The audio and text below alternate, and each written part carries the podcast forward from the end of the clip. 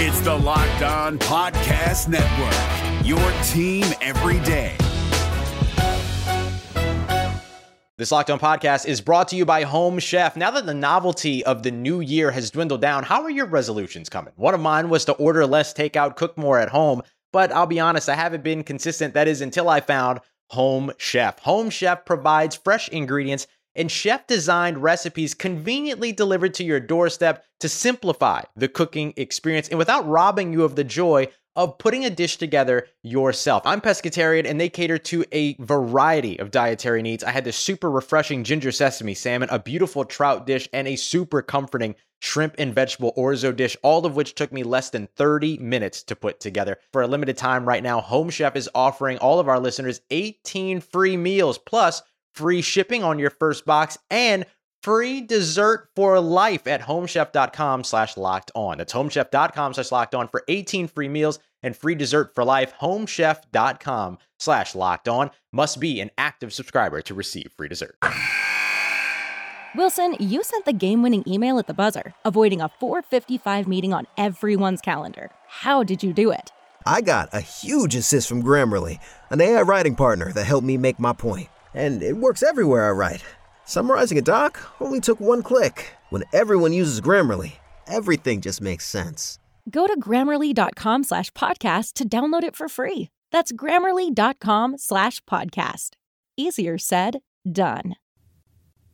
On your Friday episode of Locked On Raptors, it's free agent season, baby, and we're going to break all of the Raptors news down. We're going to talk about Chris Boucher and Thad Young returning on pretty team friendly contracts. We'll also talk about Otto Porter Jr. joining with part of the mid level exception. And to close things out, we'll talk about the big fish that are still out there. Kevin Durant is still to be traded at some point here. DeAndre Ayton, Rudy Gobert, all that, plus a look at what the depth chart might look like with the guys the Raptors have in tow now. That's all coming up on your free agency edition of Locked On Raptors. Thanks so much for being here. Oh, like because when I shot, I expected to make it, so like I don't shoot trying to miss. You are Locked On Raptors, part of the Locked On Podcast Network. Your team every day.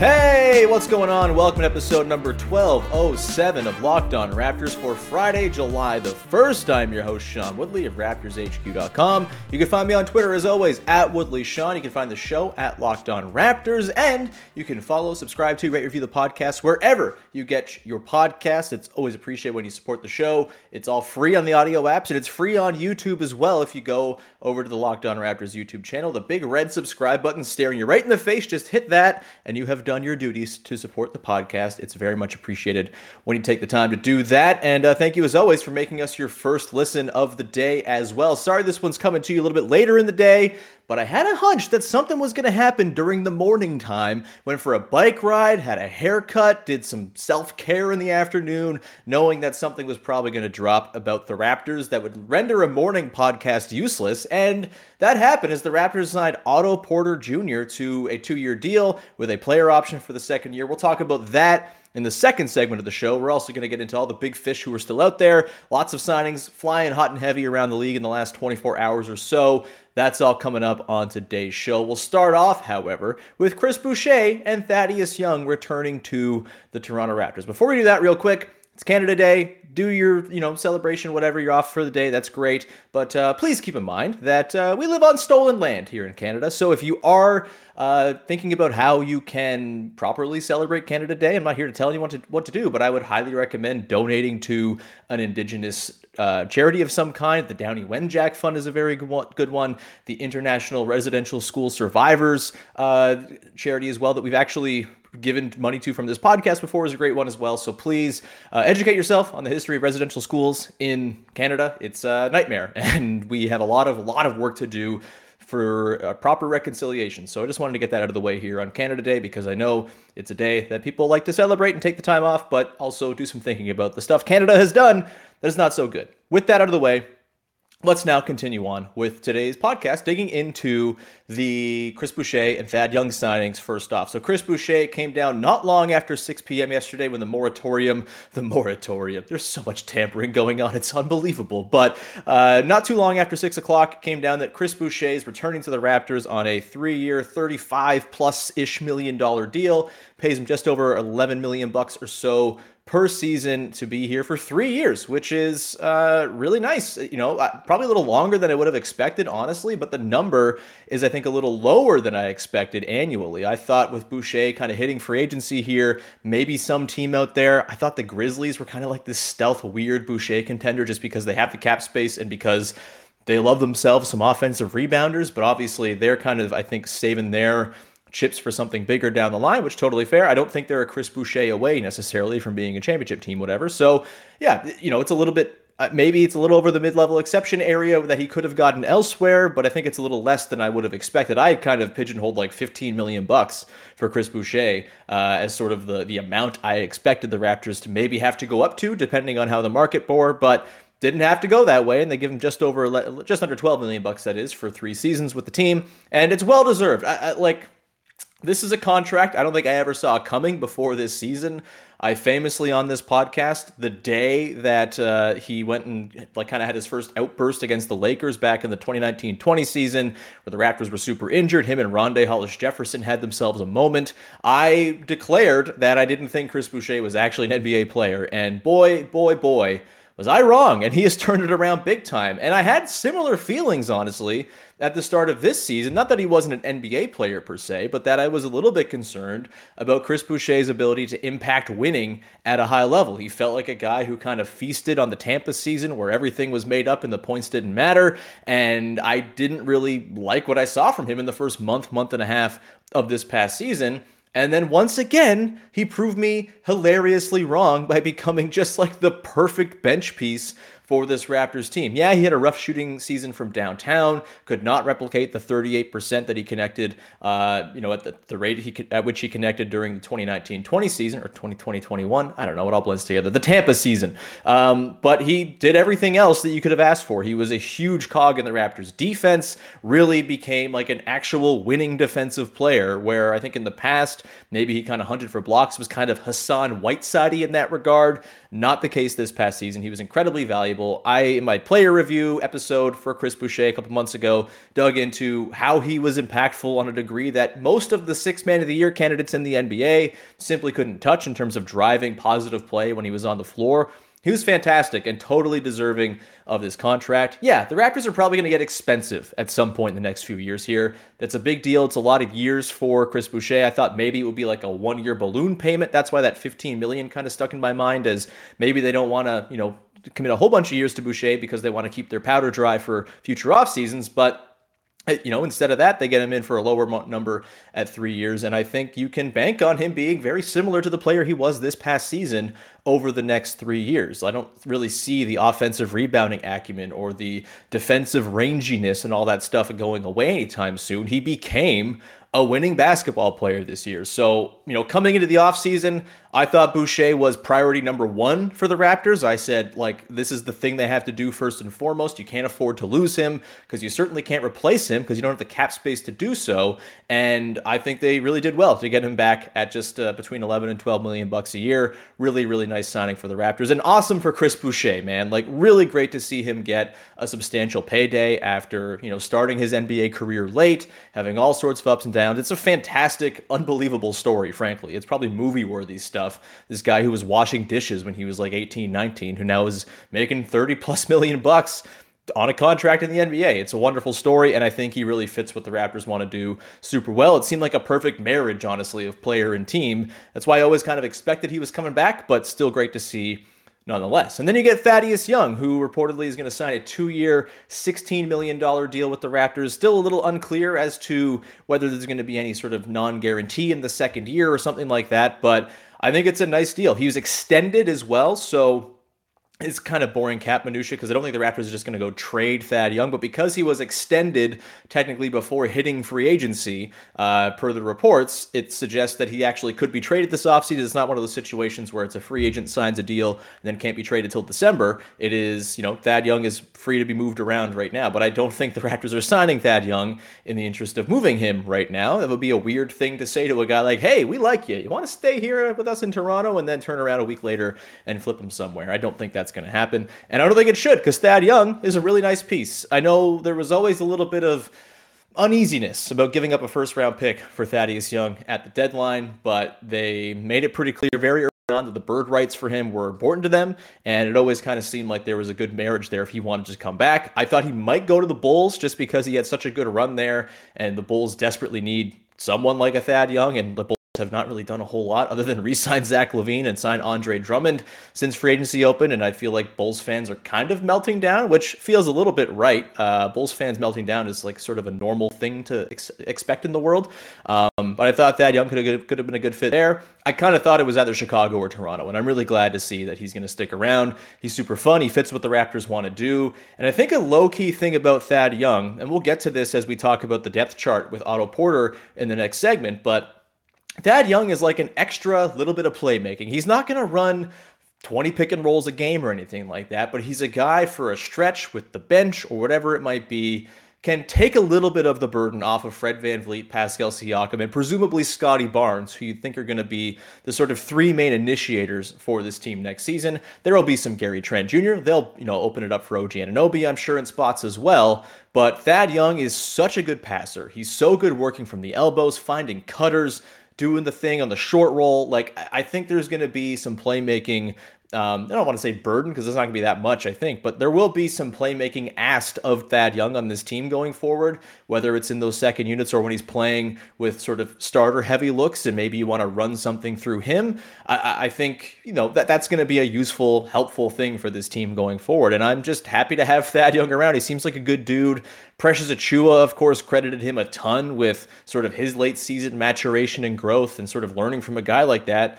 He's been in the league a long time, man. He's made a lot of money. That is the kind of guy I think is cool to have around with a team that is very young. It is still kind of getting their sea legs in the NBA. Yeah, there's a lot of veterans on this team as well, with Pascal and Fred and guys who have won titles in the past, but for the younger wave of guys and for everybody, really, it's nice to have a guy like Thad Young. I always go back with a guy like Thad, with these guys who have had long careers where they've made a lot of money, to something that Drew Fairservice on the wonderful Spin Rate Toronto Blue Jays podcast says a lot. When you bring in a veteran guy who's kind of been there and knows the ropes and has made a lot of money, there's something to be learned from that guy, from other guys who are looking to make their bag going forward. It's how do I replicate what that guy did to earn the hundred million dollars or whatever it is that Thad Young's made over his career? Like that's a non that's a factor. Like that's not a nothing thing to have. And I'm just glad that there's a guy like that who's going to be in the room, sort of the sage, wise fellow in the room. Uh, very glad to see Thad Young back. You know, I thought again the Boucher Thad re-signings were the two biggest priorities. I was always sort of a little understanding that maybe Thad would walk somewhere, especially if they had to give Boucher like that balloon payment I talked about. If they were worried about the years and really just wanted Boucher for one year and they had to throw him like 18 million bucks to keep him around, then that could have meant the end of Thad Young in Toronto. But I'm glad they were able to work it both in within that 20 million bucks or so that we talked about, right? We've talked about it for months that the real tools the Raptors had to sort of keep guys and add to the team this year were the uh, 20 or so million bucks they had between Thad Young and Chris Boucher and Yuta Watanabe if they wanted to bring him him back. Doesn't look like he's going to be back at this point. We'll talk about that in a sec, but uh, there was that, and then they also had the 10 million or so for the mid-level exception. It seems like about a million of that is going to go at least to Christian Koloko for his first year, first contract, and then we'll see exactly the particulars of Otto Porter, who will be joining the Toronto Raptors as well, as reported this afternoon or this morning by Chris Haynes. Uh, we do not yet know the particulars on that, but we do know that it's a nice signing for the Raptors, and I'm going to get into that in just a second as to why I think Otto Porter is such a excellent fit that I didn't even really think of as an option. We did four episodes of mid level madness, pulling names out of a hat to talk about mid level guys, and Otto Porter never came up. So we're going to talk about him now in just one second here and dig into why I think it's a wonderful signing for the Raptors to fill out their roster, at least as it stands for now. There might be other stuff that happens. We'll get to that at the back part of the show. But before we get into anything else, I want to tell you about our friends over at arcade1up.com. Boom shakalaka, they got big news. The one, the only NBA Jam is back. Arcade One Up, the leader in at home retro arcade games, is not only bringing the best game ever back, but they've made it bigger and better than ever with a wait for it. Shaq Edition machine. Yes, it's not the size of Shaq, don't worry, but Shaq Edition is very much the name of it. Go and uh, like you ever imagine playing NBA Jam? You ever played it before in an arcade or whatever it is? If I'm going to a barcade of some kind or some sort of thing where there are video game cases, I'm playing NBA Jam. I'm lost. My friends and my fiance is like, "Where the hell's Sean?" Oh, he's playing NBA Jam. This has happened more than one time because it's like the best game ever and is like the most fun sports game. The like the, the, actual archetype of what a sports game should be, which is silly, dumb, and fun with explosions and uh, fire and all those great things.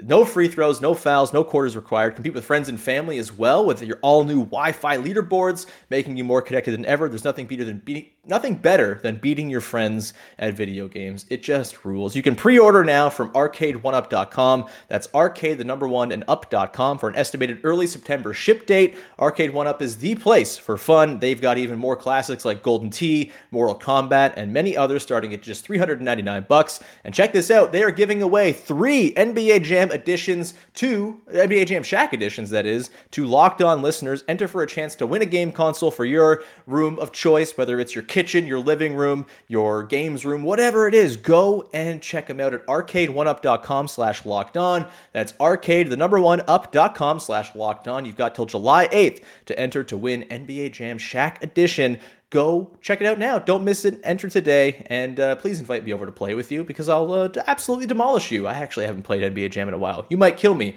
Either way, invite me over, please. Wilson, you sent the game-winning email at the buzzer, avoiding a 4:55 meeting on everyone's calendar. How did you do it? I got a huge assist from Grammarly, an AI writing partner that helped me make my point. 96% of Grammarly users say that it helps them craft more impactful writing. Would you agree? Grammarly helped adjust my tone to navigate tough work conversations. And it works everywhere I write, so I can quickly communicate effectively. Your teammate used Grammarly to summarize an important document, making a three pointer. How did he do it? It only took one click. When everyone uses Grammarly, everything just makes sense. You made an incredible slam dunk to end the game. The meeting was canceled, and your team will go home champions. Go to grammarly.com slash podcast to download it for free. That's grammarly.com slash podcast. Easier said, done. All right. We continue on here with our free agency breakdown episode. Otto Porter Jr. is the newest member of the Toronto Raptors, as per a report from Chris Haynes later on in the morning, afternoon time here on Friday. And this is a, I think, a really nice signing. Again, that was kind of off the radar for me. We've talked a lot about guards and ball handlers and wings and, of course, shooters. And, you know, th- th- this certainly covers off the wing and shooter side of it all. Maybe not so much the ball handler, but Otto Porter Jr. has been a really nice player. He was, I think, a little unfairly maligned because the Wizards gave him a max contract and it was really hard for him to live up to that max contract. He had some injuries, of course. He's had a lot of injuries throughout his career, which is certainly a red flag or a concern here if you're looking for the negative side of this deal. But he played 63 games last season, the most he's played since 2017 18. So that's good to see. A couple COVID shortened seasons in there as well. Um, but, you know, average 8.2 points, 5.7 boards, 1.5 assists, 1.1 steals, shot 37% on 3.5 attempts a game for uh, from three for the Warriors this season and was a pretty important part of their championship team, especially in their bench units. And I think this is just a really nice kind of low risk, but adds a nice element to this Raptors team that they need, which is just some sort of dead eye shooting. We're familiar in these parts with Otto Porter's dead eye shooting. Think back to the playoffs, for example, in 2014 15. He was also on that 16 17 Wizards team that the Raptors beat in the playoffs as well. Or was it 17 18? Either way, he was on that team, I believe. Um, and, you know, he's a good shooter. He's always been a really good shooter, very pure. I think he was always kind of like this is a guy whose career has been weirdly judged because he was a third overall pick in a not very good draft in 2013 14.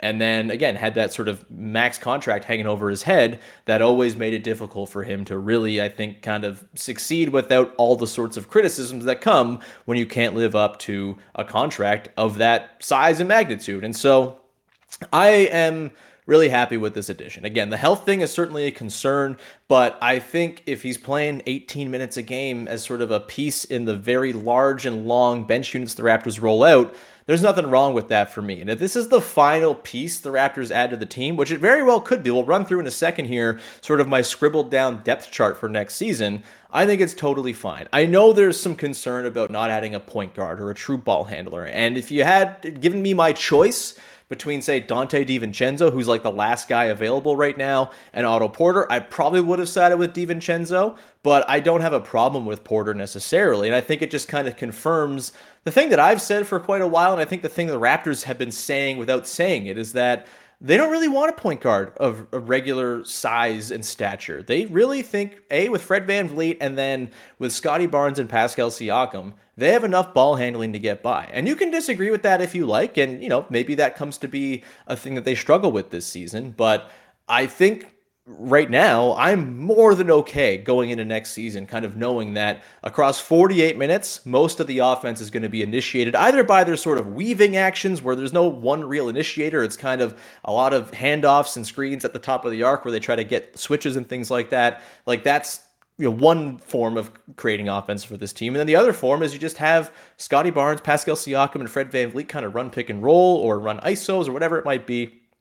And I think that's a totally fine way to live, especially in a season that I, I know everyone's very excited because they won 48 games last year, but they're not a title team next season. They're not meant to be a title contender next year. And I think just figuring out again, like what you have, is Scottie Barnes ready for point guard duty? Can Siakam replicate what he did last year? I think he can, especially with better, you know, supporting cast around him, a more advanced and internally developed supporting cast. I think he can be great. And I think Fred Van VanVleet, you know, gets a raw deal because he was hurt to close the season, but I think there's a, a, world in which he has a lower minutes burden because you're kind of dispersing things and staggering to the point where you know he can actually rest while Siakam or Barnes is kind of running the show with Thad Young kind of helping them out. Gary Trent Jr. obviously likes to have the ball in his hands a little bit here too. I think they can get those minutes down for Fred and still have him be a ma- major primary initiator when he's out there. And I think you can get by with the guys they have across 48 minutes. Not to mention they'll probably give OG some run and things like that too. So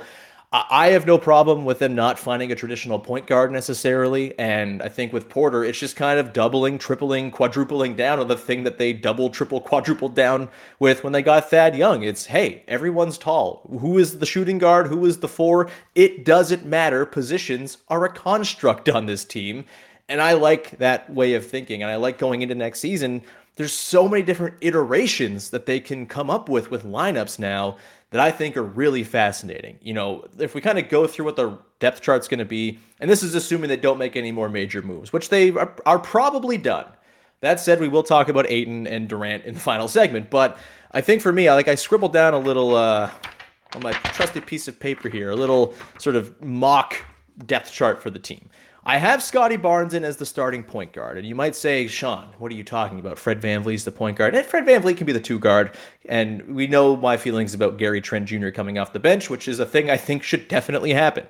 You've got Barnes, you got Malachi Flynn, you got Delano Banton as sort of like that point guard level of guys. Um, only Flynn is really a traditional point guard of that trio, but again, positions they are made up and don't matter. Um, two guards, you got Fred, Trent, and then of course Svi Mykhailiuk. At the three, you've got OG, Thad, and Otto Porter. At the four, you got Siakam, Boucher, and presumably Justin Champagnie. I'm guessing they're going to give him some kind of contract. Uh, you know, how many years, guarantees, etc. That'll be up to you know the, the front office. We'll see. But they gave him the, the qualifying offer. It seems like he's going to be around for next season, and I am pretty high on Justin Champagnie, even though might be a bit of a logjam. And then the center position, you got Precious Achiuwa, who I think should be playing all of the minutes that he can next year, just to see what you have in Precious Achiuwa. And if this thing where they go with Precious as their main five can actually be viable over the course of the season, Test that out next season. I'm cool with that. You got Khem Birch, of course, who I think stands to maybe come back a little bit and have a bit of a bounce back here. He was super hurt this past year, never really got things going, never really found a role on the team. I wonder if maybe it's a bit easier for him to find that this year. And then you have Christian Koloko as well, who very well could leap past Khem Birch right away, but Birch is some nice insurance if Koloko's not quite ready. So you have that 15 guys. You'll have Ron Harper Jr. on a two way, and then whoever else you want on the two way, whether it's someone from Summer League who kind of pops, maybe it's Jalen Harris. And a lot of people are freaking out about Jalen Harris.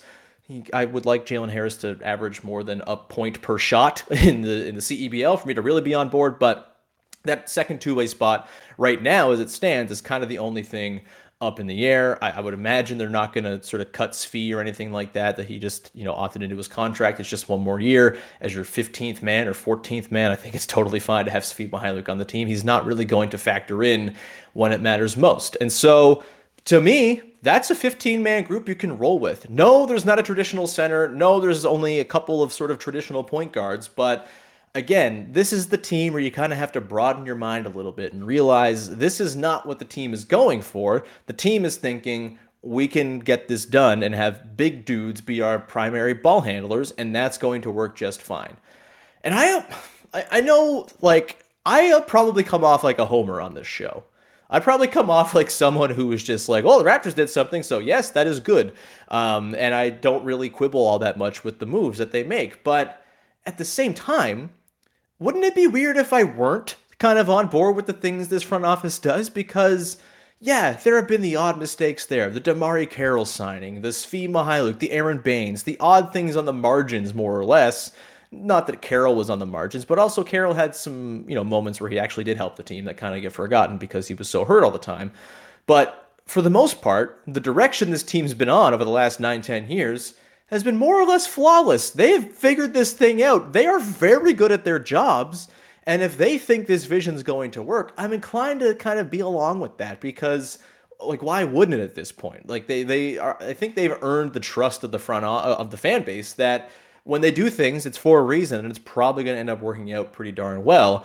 And if you look at this roster, and you obviously have to bake in internal development here too. Scottie Barnes is going to get better, which is crazy, but he's going to get better. Precious Achiuwa is going to get better, you would assume. Pascal Siakam might get better. Like he gets better every year, it seems, and gets more refined in what he's doing. Uh, I would imagine we're going to see a bounce back from Fred after he was hurt in the back part of the year. I would imagine we'll see some growth from Gary Trent Jr. Like this is a team that has internal capacity for growth in addition to adding in a couple pieces that give them a little bit more depth, a little more insulation to injury. OG misses 40 games in the season. You can swap in Otto Porter Jr. He's a perfectly fine and capable starter to throw along those guys.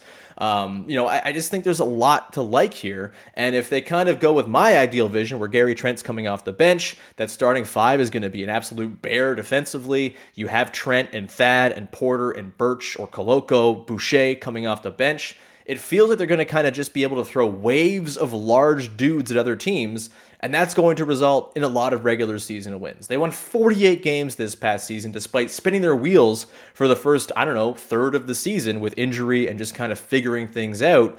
I would not be shocked if they win like 53 games next season and are like the third seed in the Eastern Conference. That's not likely necessarily, the Celtics just traded for Malcolm Brogdon. They're going to be insanely good again, and it makes me want to throw up. The Sixers, as much as it pains me, seem to have had a pretty darn good offseason as well, although we'll see if PJ Tucker has anything left in the tank at 37. But the Anthony Melton pickup's really nice. You know, the Bucks have not gotten any deeper. They maybe lose some guys or guys sort of fall off a little bit more with age we'll see there. I, I, think the Bucks are kind of ripe to be passed. The Heat are kind of old and weary. We'll see there. They seem like they're not even happy with their own team as they look to trade for different guys. Obviously, the Kevin Durant thing hangs over all of this, and that could change the complexion. But this team is like set up to win basketball games and be good and and be uh, a team that just kind of like puts it together and is a pain in the ass to play against in the regular season. And so I think the Porter edition is a really nice one to kind of tie it all together. And if this is the 15 man group they go with going forward, I think that is completely reasonable. And not a problem at all. And yeah, maybe I sound like a homer, but again, I think this front office kind of deserves the benefit of the doubt at this point. Why would there be doubt? Like they're so good at what they do, they keep on winning games. The one season where it didn't go so well was because the entire team got ravaged by COVID as they were making a run to being a top 4 or 5 seed in the Eastern Conference. It was right at that time they win all those games against the Sixers and the Bucks. They're on a great run and then everyone gets sick and then they lose the plot of the season I'm inclined to think they're more like the team like that. That was more representative. The first half of that season was more representative of what they actually were, and I kind of think you know outside of that one blip season, which doesn't matter anymore because Scottie Barnes is on the team, and it's so in the past like they've been pretty flawless in terms of what they've done in terms of big picture stuff. Yeah, small misses on the margins. Maybe they went too all in for Giannis, and that cost them the center position the following year with Serge and Marcus all walking. You know, there's no one's perfect. You know, they made the Malachi Flynn draft pick while Desmond Bane was sitting right there. These things happen. This is not a perfect thing where you're going to make the right call every single time, but in the grand scheme, pretty happy with where things have gone here and how they've kind of overhauled this whole thing in a couple seasons to the point that I think this team very much has a puncher's chance to be a home court team in the playoffs next season. And, you know, that's as it stands right now. Things can change, but they're a little bit deeper and there's going to be internal growth, you would assume, as well. That's going to help them potentially improve upon that 48 wins. And if they don't, again, this is not a title season next year. They can go ahead and be just fine and kind of figure some things out, maybe learn some things about themselves that they need to address. That's fine too.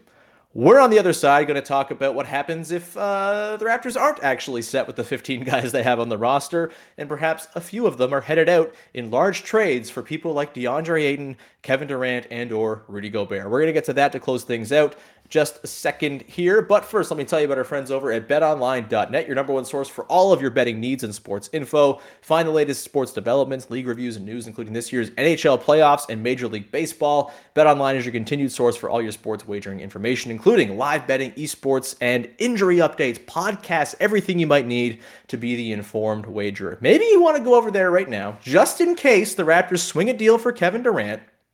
Just in case.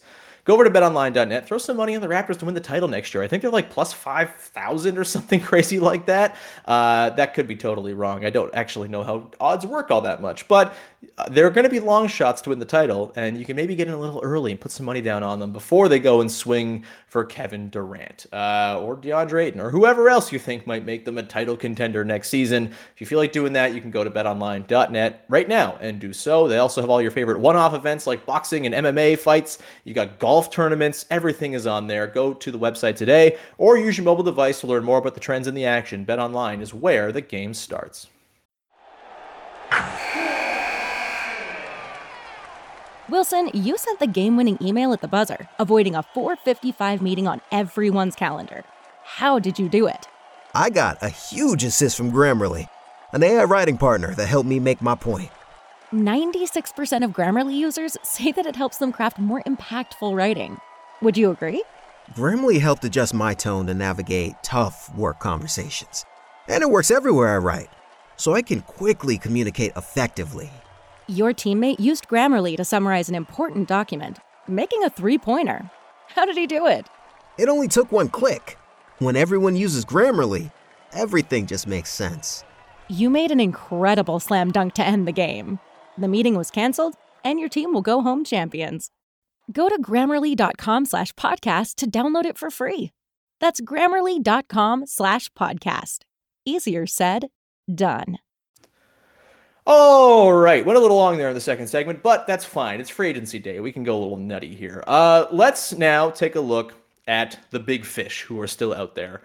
I don't really know how to read this when it comes to the Raptors and whether they'll be involved or anything like that. I kind of thought when there was radio silence on their use of a mid-level exception last night until they signed Otto Porter today, maybe that meant they were kind of working on bigger things.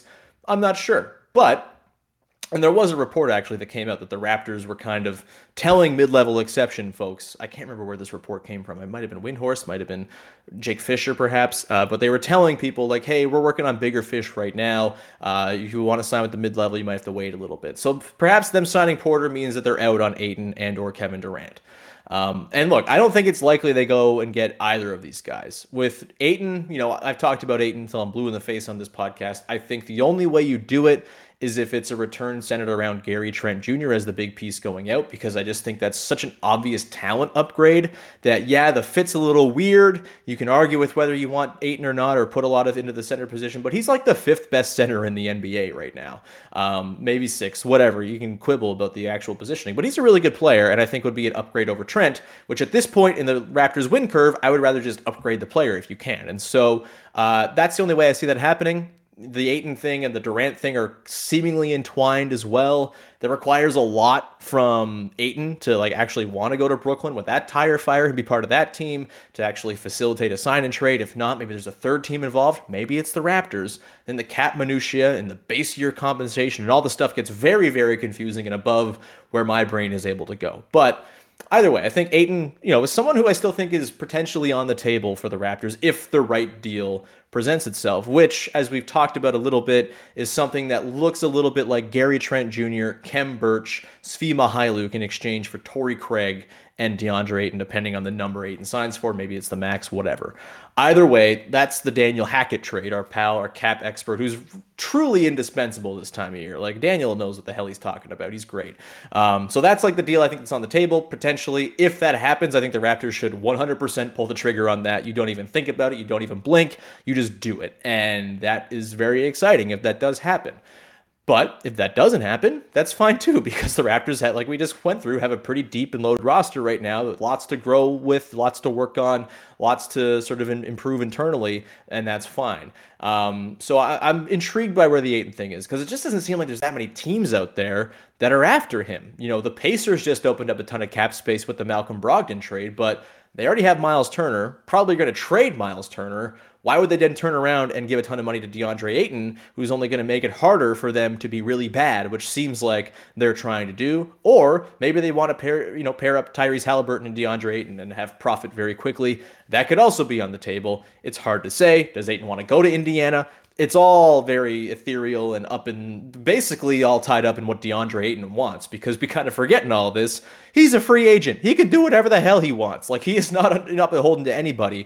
Uh, obviously, the offers will have to be what dictates what goes on there for him, but he's not beholden to like be there and say yes, I'm on board for a trade to the Nets. So very very hard to sort of pin down what's going on there. But if there is a thing that the Raptors might pull off, I still think the Ayton thing is maybe kind of there as a potential. Again, if the right deal comes to the Raptors, they're not going to go trade OG Anunoby for DeAndre Ayton. I think he's too valuable and it sort of disrupts things a little bit too much. But Gary Trent Jr. only one year left on his deal. You're gonna have to pay him next summer anyway. I kind of would rather pay DeAndre Ayton 30 million than you know Gary Trent Jr. 23. Um, so we'll see, but that I think is still a possibility, even though I'm not reporting anything. I don't have any intel, but just sort of reading the tea leaves, that seems like if there is something on the table, that might be it.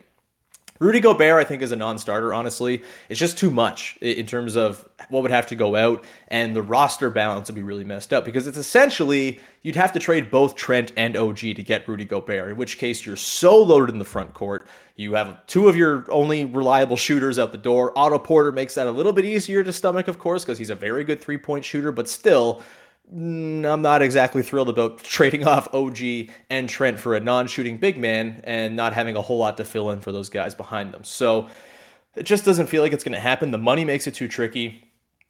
It feels like a more desperate team, honestly, is going to have to do the Gobert thing. I think the Bulls probably stand out as like the most likely team, or maybe like the Warriors sort of pull out some crazy thing out of their ass and make that happen. I don't know, but um, I, I, don't really see Gobert and the Raptors just kind of lining up because the money's too much. It's really, really hard to make it work.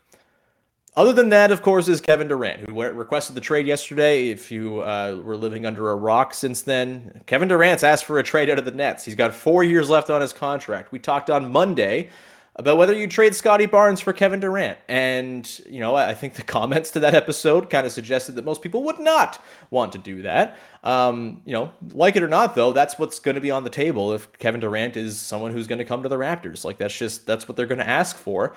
You hope, I suppose, if you're the Raptors, that because there's not a crazy market for KD, he said the Suns and the Heat, and as Zach Lowe and Kevin Pelton talked about on the podcast they did today over on the Lowe Post, really the only two other teams that make any sense in terms of having enough left over after a KD trade to be contenders are the Pelicans and the Raptors. And the Pelicans are complex because Zion Williamson just signed his extension, will be around for five years and can't be traded right now. And so that's got to be built around Brandon Ingram. Is that something the Pelicans want to do? Would KD want to go to the Pelicans? That's all a question for the Pelicans, I guess, to figure out. But the Raptors, they're I think right now like the number two or number three team in the Vegas odds to land KD because the rest of the league just doesn't really have the stuff to do it and also maintain a, con- a, a contending team after the deal happens. And so I still think there's a world in which the KD thing could happen. I really don't think it'll be Barnes. And honestly, I've come around. I know I talked on Monday about sort of the reasons why I'd consider Barnes.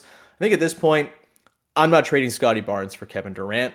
And honestly, I don't think there's a wrong way to feel about this. If you feel like, you know, if you're the person who just is all about titles and you want to see the Raptors go for it next season and the season after, maybe the year after that with KD, I totally respect that call because I don't think there's a basketball argument against either move. I think you get KD with a team of Siakam and one of OG or Trent, whoever doesn't go out in the deal. You get obviously Fred, Precious, Otto Porter, Thad Young, Chris Boucher. Like that's a really good team that probably is like a top two contender for the title next to like the Clippers, I would say. Like that is a bear of a team. And if that's the thing you want to see, then I totally respect that. I think for me, I come down on not wanting to deal Barnes for Durant because of a couple things. Someone mentioned to me last night, I can't remember who it was, um, but a, a, regular, you know, engager on, on Twitter mentioned that like the biggest reason they wouldn't want to trade Scottie Barnes is because his personality is just too darn uh, you know, endearing. And honestly, that's as good an argument as I could possibly imagine. He's really good, he's fantastic, and he's also just like the coolest guy to root for. And I understand if you're a basketball fan who just wants to be sort of have that certainty of I'm going to get to root for Scottie Barnes for a long time. That's a pretty cool thing to have, even if maybe the title contention window is a little further down the line if it ever comes with Scottie Barnes as the best player on the team. I totally am fine. I am all about the vibes. I am all about enjoying the regular season as much as the postseason because the regular season is six freaking months of our lives every year. I don't begrudge anyone who doesn't want to trade Scottie Barnes based on just the fact that he's really cool and likable and it's fun to root for him. That works for me as an argument. The basketball arguments, you know, again, I think you can go either way. If you stick with the team they have now, they might get to a title contention window where they're a top two or three contender. They might not, and that's also fine, but that's something that's a little bit more down the line. And if you get KD, it's a title contention window immediately. Like they are in the conversation next season. It's a Raptors Celtics conference finals prediction or something like that. Like that's the outcome that you get if you get KD on your team with whatever the Raptors have to trade to get him. And so again, I think it's a philosophical thing. I think it's how you feel about sort of what you want from your sports. And I don't think there's a wrong answer. I think I come down on the side of Scottie Barnes is too f- cool and fun and good and could sort of set up a long term window of contention here. And I just don't know if it's worth the risk of bringing in KD and then having him roll an ankle in one or two playoffs. And then all of a sudden you're sitting there without Scottie Barnes and without a title. That's a lot, a lot to risk, especially for a team that just won a title three years ago. And as much as people want more, I don't think you have to go rush it because they're not a team that's at the end of a long stretch where they've lost a bunch and need to shake things up. That's just not where they are. So I'm against dealing Barnes for KD at this point. The other deals, I mean, maybe something comes up where they go and canvass the league and Ayton won't play ball in a sign and trade and the poo poo platter of Tyler Herro and Duncan Robinson and whatever the hell else the Heat have to offer is not enough. And they come back to the Raptors and say, well, you got Gary Trent Jr. and OG Anunoby. If that's the case, if it's OG, Trent, and Futures, probably doing it, man. I'm probably doing it and probably not really thinking about it too long. Uh, I know lots of people are married to OG and very connected to him, and I understand that too. But Kevin Durant's a freaking monster. And if you had a team where Trent and OG go out, you have a starting five of Fred and Durant and Barnes and Siakam and Achiuwa. You've got Porter now with some shooting insulation as well. You got Boucher and Thad. That to me again is a team that can probably go and win the title next season. That deal I'm doing. So and, you know Siakam as well. I'd have to think long and hard. Again, that's sort of the emotional side of things too. And I might say no just because I love Pascal Siakam, but other people may not love Pascal Siakam as much as I do. And I don't think there's a wrong answer there either. But it's a it's a fascinating one, man. And again, we're talking about it because the Raptors are kind of thrust into the conversation as one of the teams with a package that could actually work. And you could argue they're like the best basketball and trade fit of anyone in the league. And to me, that's actually kind of the main point here. They might not get Kevin Durant. They probably won't get Kevin Durant. But the nice thing to know is that the next time a superstar comes available, whether it's, you know, I don't even know who it would be down the line here, but the next time some disgruntled superstar says, I want out, the Raptors are perennially going to be put in the conversation of teams that could make it work because they have the assets. They have all their future picks. They have lots of really good players on really good contracts. They have Scottie Barnes. They have Siakam. Like they're going to be able to cobble together a package for any superstar. And to me, that is the sort of takeaway here. It's that the KD thing might not work out for a multitude of reasons, most of which being maybe KD just doesn't want it to happen, and the Nets want to actually send him somewhere where he wants to go. Seems weird that that would be the case, especially considering like this is their chance to actually kind of salvage this whole era by getting a massive King's ransom of a return.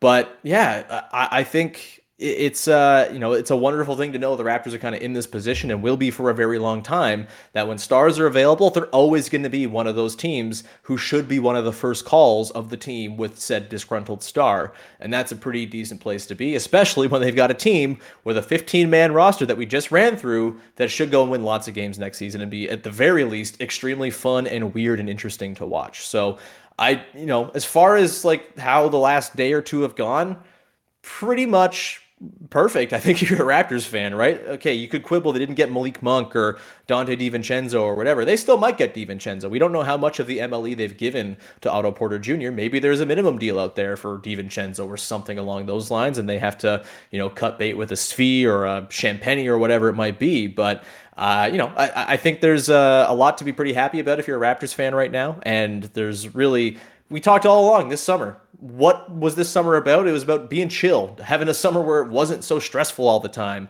where it wasn't stars leaving the team and franchise icons leaving the team and firing coaches and having to make risky win it now trades. Like this is a pretty chill off season, and I think they've kind of handled it pretty perfectly and set next season up to be pretty darn fun, whether or not they get KD or Ayton or whoever else or not. So I'm going to leave it there for now. Thank you so much for tuning into today's show. We'll be back again on Monday. We're going to do deep dives on all this stuff, of course. I'm sure there will be plenty of details that come out over the weekend.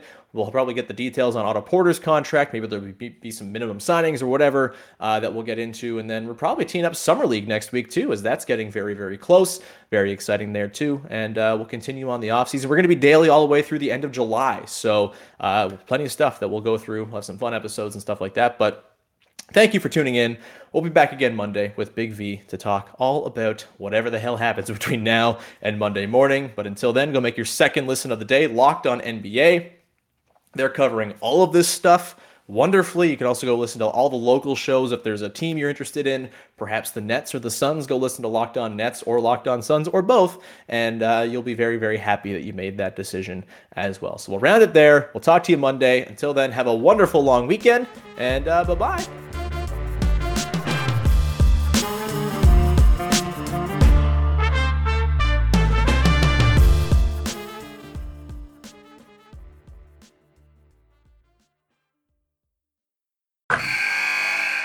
Wilson, you sent the game winning email at the buzzer, avoiding a 455 meeting on everyone's calendar. How did you do it?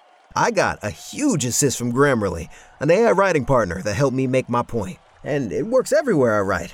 Summarizing a doc only took one click. When everyone uses Grammarly, everything just makes sense. Go to grammarly.com slash podcast to download it for free. That's grammarly.com slash podcast. Easier said, done. Hey, Prime members, you can listen to this locked on podcast ad free on Amazon Music. Download the Amazon Music app today.